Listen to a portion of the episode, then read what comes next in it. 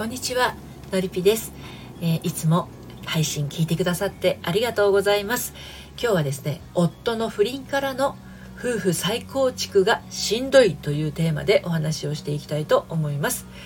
えー、私はこのスタンド FM では聞くセラピーを配信したりコラムやメルマガでは読むセラピーをお届けしたり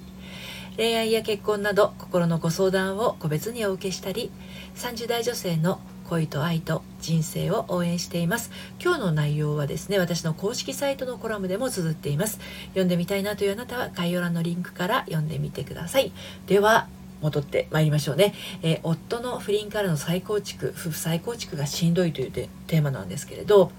あの私のことを裏切った夫のことですね。許したいと思ってもやっぱり辛いししんどいんですっていう奥様は多いと思います。えー、今日ご紹介しますのは子供が2人いるアラフォー女性数年前に夫が離婚じゃなくて 不倫をして、えー、夫婦再構築のために頑張ってきたけどどうもうまくいきませんっていう女性ですね。まあ、あのこの方はですね再構築している間あの旦那さんがね割とあの勤務時間が不規則なんだそうですなので、まあ、外泊ですとかあの朝帰ってくることっていうのは、まあ、仕事として当然あるんですけれどこれあの辛い状況なので本当に仕事って思ってしまってあの旦那さんをね疑って責めてしまうんですって。うん、まああの不倫されていた頃のね思いが蘇ることもあって、まあ、すごく苦しくなってしまうそうなんですね。え旦那さんは生活費は入れてくれるけれど今はもうどこで生活しているかわからないということなんですね。子供たちが不安定になっていることを伝えれば遊びに連れてってくれるけれど夜にはどこかに帰ってくっていう状態です。あの夫婦再構築のために頑張ってきたんだけどね。やっぱりそういうふうに不安定な状態に奥様がなってしまって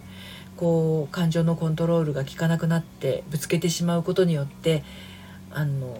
旦那さん居場所がなくなってしまってねお家にいられないっていう状態にこのご夫婦はなってるんですね。で子供たちはパパのことが大好きだからまあ奥様の自分の勝手では離婚できない一体どうしたらっていうふうになってしまっているっていうことなんですけど今日また3つに分けてねお話をしていきたいと思います。1つ目夫の裏切りが蘇ってしまう。2つ目夫を責め続けてしまい別居に。3つ目子供たちのためにも離婚回避したいのに。はいこのテーマでねまた分けてお話をしていきます。まず1つ目の夫の裏切りが蘇ってしまうなんですけれどもね。この一度傷つけられたこと心をですね元通りするにはですねちょっとやっぱり少し時間がかかると思うんですね。旦那さんの不倫による心の傷っていうのは旦那さんへの信頼感が取り戻されない限りちょっとなかなか難しいかもしれません。でまあその信頼感もね、えー、日常の生活の小さな出来事の積み重ねで再構築されていくので一気にやっぱり元通りっていうのはなかなかいかないんですよね。で旦那さんの裏切りがこう心の中とか頭の中とか蘇ってくる時この女性が抱く思いがどんなものなのかそこはね結構重要なところに感じますこれがねあの自己否定につながるような思いであればなおさら立ち直るのにも時間かかっちゃうんですよ例えば私がダメだから夫は不倫したんだとか私より若い女性と不倫したんだとか私より綺麗な人と不倫したんだとか私が至ら至らないから不倫したんだとか。ね。まあ、こんな風に自己否定の要素ってたくさんあるんですけど、でも、旦那さんが不倫したことと、あなたの存在価値は別物なんですね。相手の女性と自分を比較するのもナンセンスです。なので、まあ、まずは自己否定から抜け出すことってすごく大事なんですね。まあ、多分、そうは言っても、思いっきりプライドが傷ついているっていうのはね、否めないと思います。であのでもね大事なのがこのプライドの傷つきっていうものが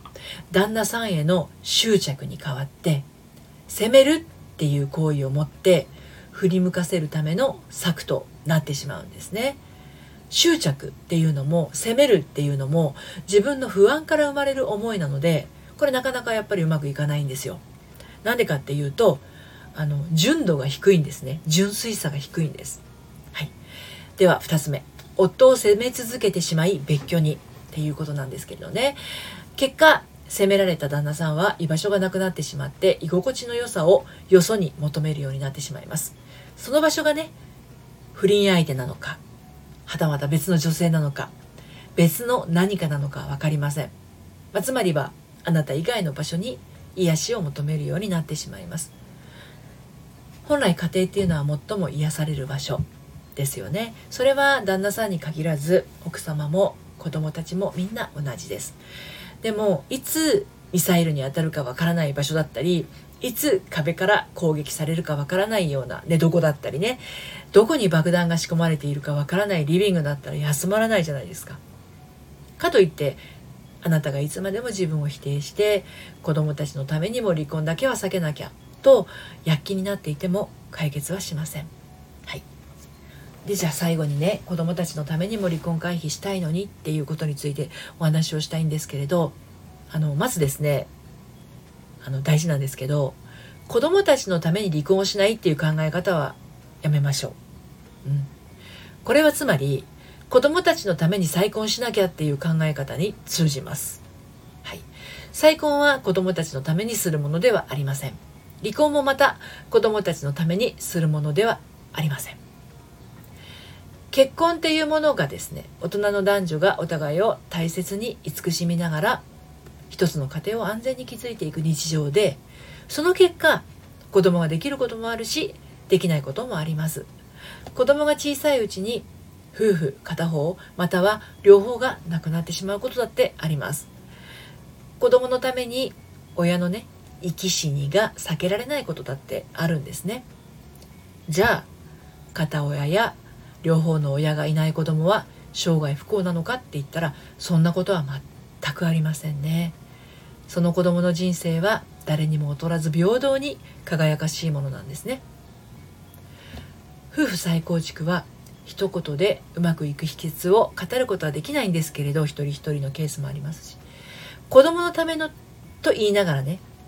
自分のプライドを取り戻そうとしている限りはうまくいかないですね、うん、一番いらないものそれがプライドになってきます。ということで今日は夫の不倫からの夫婦再構築がしんどいというテーマでお話をしてきました。えー、まあ、なかなか一人でね突破口を見つけるのは難しいかもしれないんですけれどあの今一歩こう踏み出せないなっていう方はえー、お話をお聞かせください。えっ、と、ご相談はメールマガジンから受付しております。私のメルマガではですね、大人の反抗期処方処方箋メール講座をはじめとして、恋愛や結婚のお話だけではなくて、日常に彩り深い、えー、充実したものにする秘密もお届けしています。バックナンバーが読めないメルマガですので気になった時に登録してみてください。この配信の概要欄からご登録いただけます。それでは今日も最後まで聞いていただいてありがとうございました。あなたのこといつも応援しています。それではまた、さようなら。